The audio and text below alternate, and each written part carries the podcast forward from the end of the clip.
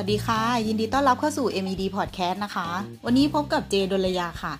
ในช่วงนี้นะคะเราทุกคนต้องกักตัวอยู่บ้านกันใช่ไหมคะวันนี้ค่ะเจก็เลยจะพาทุกคนมาสำรวจตัวเองกันค่ะว่าตอนนี้เราเริ่มมีอาการนอนหลับยากกันอยู่หรือเปล่าซึ่งมีงานวิจัยจากผู้เชี่ยวชาญด้านการนอนหลับอะค่ะเขาให้ข้อมูลว่าปัจจุบันมีผู้คนราวๆ สี่สิบห้าเปอร์เซ็นต์ ทั่วโลกที่ต้องเผชิญกับปัญหาการนอนหลับยากเพราะว่าการแพร่ระบาดของโรคไวรัสโควิด สิบเก้า เนี่ยค่ะมีส่วนทำให้สุขภาพการนอนของคนทั่วโลกย่ำแย่ลงจนเกิดเป็นชื่อเรียกของอาการนี้ว่าโคโรนาซอมเนียและนี่ก็คือสิบพฤติกรรมที่ทำให้การนอนหลับในช่วงกักตัวของพวกเราทุกคนอาจเข้าใกล้กับอาการนี้นะคะทีนี้เรามาลองเช็คกันดูค่ะว่าพฤติกรรมไหนที่เราควรหลีกเลี่ยงหรือว่าควรปรับเพื่อให้สุขภาพของเราดีขึ้นกันนะคะข้อแรกก็คือการใช้เวลากับหน้าจอมากเกินไปค่ะคือไม่ว่าจะหลังตื่นนอนหรือว่าก่อนนอนสิ่งที่คนส่วนใหญ่เลือกที่จะทำก็คือการเล่นโทรศัพท์มือถือถ่ายหน้าจอไปมาแต่รู้ไหมคะว่าแสงสีฟ้าจากโทรศัพท์มือถือเนี่ยแหละค่ะคือตัวการสำคัญที่เข้าไปรบกวนการนอนของเราเพราะว่าแสงสีฟ้าจากมือถือหรือว่าคอมพิวเตอร์ทำให้เรารู้สึกตื่นตัวถึงแม้ว่าเราจะรู้สึกง่วงนอนนะคะเพราะว่ามันจะไปทำหน้าที่ยับยั้งสารเมลาโทนินฮอร์โมนที่จะหลั่งออกมาเมื่อเราอยู่ในที่ที่มีแสงสว่างน้อยซึ่งก็คือช่วงเวลาที่เรากำลังจะเข้านอนนั่นเองทำให้ร่างกายของเราอะค่ะทำงานได้ไม่เต็มประสิทธิภาพคำแนะนำก็คือควรเว้นระยะการใช้อุปกรณ์ที่มีแสงสีฟ้าก่อนเข้านอนอย่างน้อยสองชั่วโมงแล้วก็ทำให้ห้องนอนนะคะมืดมากที่สุดเท่าที่จะเป็นไปได้นะคะข้อที่สองก็คือการกักตัวอยู่บ้านทำให้เรากลายเป็นมนุษย์ไนท์เอาท์ค่ะเพราะว่า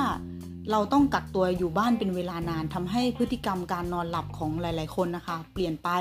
บางคนอาจจะเข้านอนช้าลงแล้วก็ตื่นสายมากขึ้นซึ่งการปรับเปลี่ยนเวลาเข้านอนแบบนี้ค่ะก็ส่งผลกับสุขภาพของเราเช่นเดียวกันนะคะซึ่งถ้าหากว่าเรายังมีพฤติกรรมแบบนี้ต่อไปเรื่อยๆค่ะมันจะพัฒนาสู่โรคชะลอการนอนหลับแล้วก็ไอ้โรคนี้นะคะจะมีความเสี่ยงจากการป่วยด้วยโรคหัวใจแผลในกระเพาะอาหารโรคซึมเศร้าโรคอ้วนแล้วก็เสี่ยงเป็นโรคมะเร็งอีกด้วยนะคะข้อที่สามก็คือการกดเลื่อนนาฬิกาปลุกบ่อยๆคือการที่ร่างกายตื่นขึ้นมาจากเสียงนาฬิกาปลุกในครั้งแรกอะค่ะนั่นหมายความว่ารอบในการนอนหลับใกล้ถึงจุดสิ้นสุดแล้วแต่ถ้าเราอะตัดสินใจที่จะกดเลื่อนเพื่อหลับต่อแล้วก็ตื่นขึ้นมา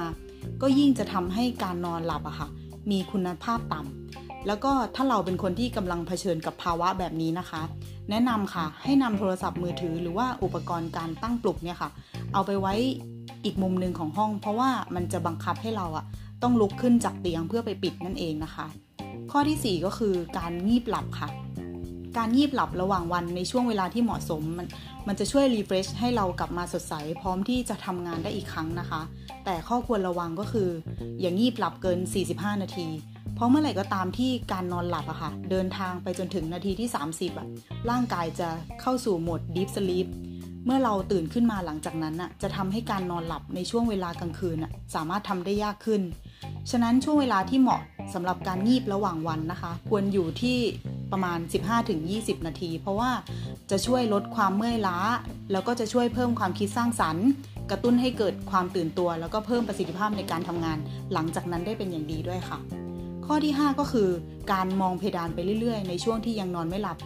คือถึงแม้ว่าเราจะพยายามนอนให้เร็วขึ้นแต่ก็กลับรู้สึกว่าทำยังไงก็นอนไม่หลับสักทีพลิกตัวไปมาก็แล้ว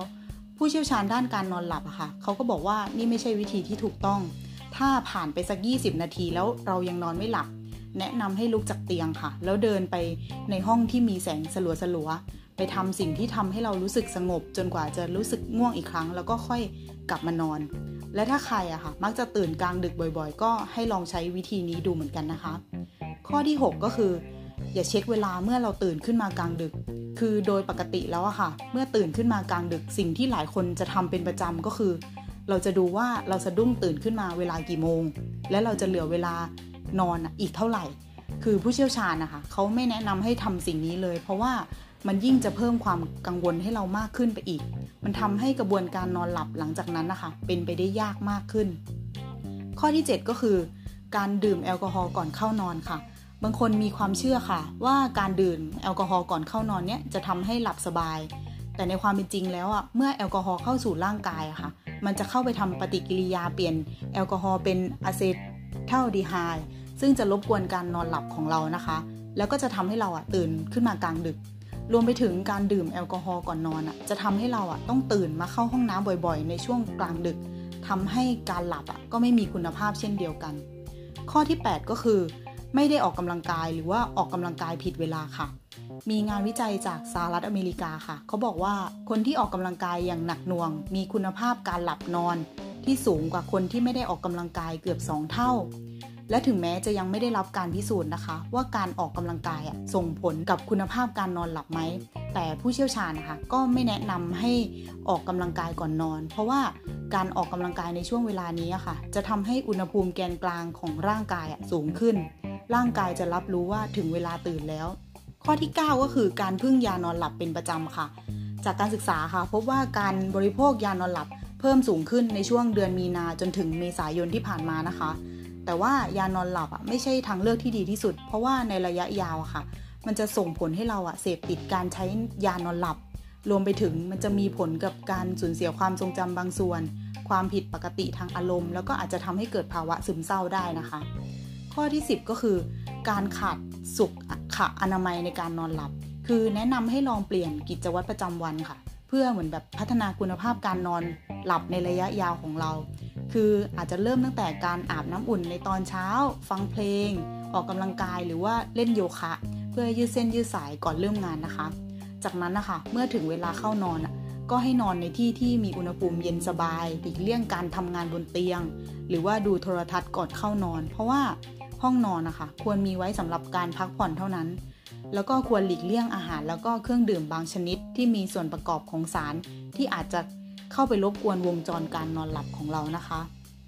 ก็อยากให้ทุกคนลองไปสำรวจตัวเองกันดูนะคะว่าเรากำลังมีอาการแบบนี้กันอยู่หรือเปล่า